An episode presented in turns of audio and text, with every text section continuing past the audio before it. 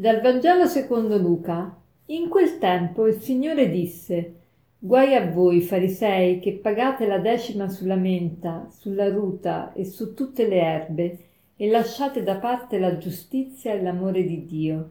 Queste invece erano le cose da fare, senza trascurare quelle. Guai a voi, farisei, che amate i primi posti nelle sinagoghe e i saluti sulle piazze, Guai a voi perché siete come quei sepolcri che non si vedono e la gente vi passa sopra senza saperlo. Intervenne uno dei dottori della legge e gli disse Maestro, dicendo questo tu offendi anche noi. Egli rispose Guai anche a voi, dottori della legge, che caricate gli uomini di pesi insopportabili, e quei pesi voi non li toccate nemmeno con un dito. Gesù ancora una volta eh, ha um, una controversia con i farisei e con i dottori della legge e questa volta è sotto accusa è sempre la loro ipocrisia e mm, il modo che loro hanno di strumentalizzare eh, la legge e di servirsi della legge per dominare sul popolo. E i, I farisei sono strettamente attenti a ogni piccola prescrizione.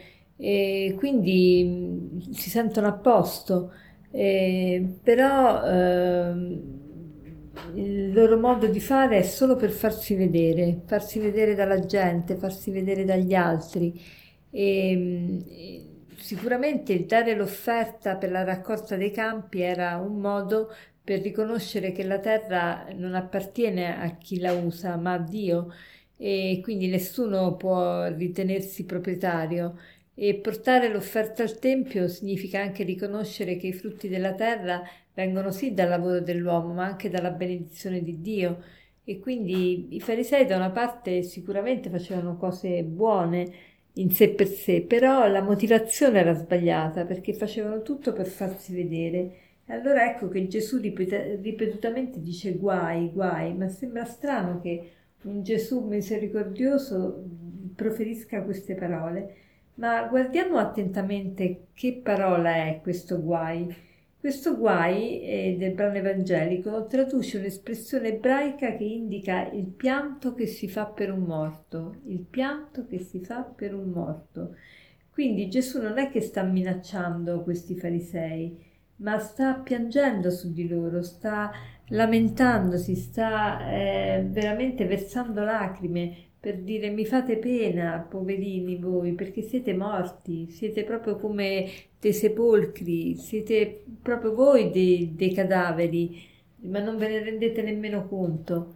Allora, ecco, oggi il Signore sta dicendo questo anche a noi, anche a noi il Signore sta dicendo guarda, mi fai pena, sei, sei morto, cerca di vivere datti da fare, non fare le cose per farti vedere, non fare, non agire per, per eh, avere un influsso sugli altri, perché gli altri eh, ti lodino, perché gli altri ti guardino, perché gli altri eh, ti ammirino. Fai le cose per Dio, fai le cose che si devono fare per la gloria di Dio, ossia fai le cose perché sono buone, perché in sé sono un bene, per aiutare gli altri, per, per dire quanto Dio è importante nella tua vita. Allora cerchiamo oggi, facciamo oggi il proposito di fermarci ogni tanto nell'arco della giornata e chiedere ma perché sto facendo questa azione? Per chi la sto facendo e per quale motivo la sto facendo?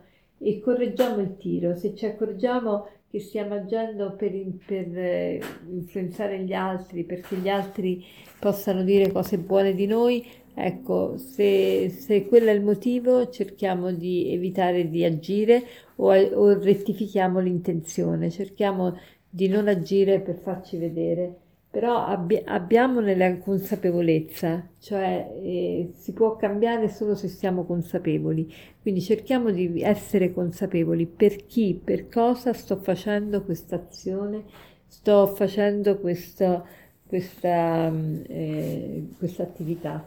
E per concludere vorrei citarvi questo aforisma che dice così poniamo più attenzione nel far credere agli altri di essere felici che non cercare di esserlo veramente. poniamo più attenzione nel far credere agli altri di essere felici che non cercare di esserlo veramente. Buona giornata.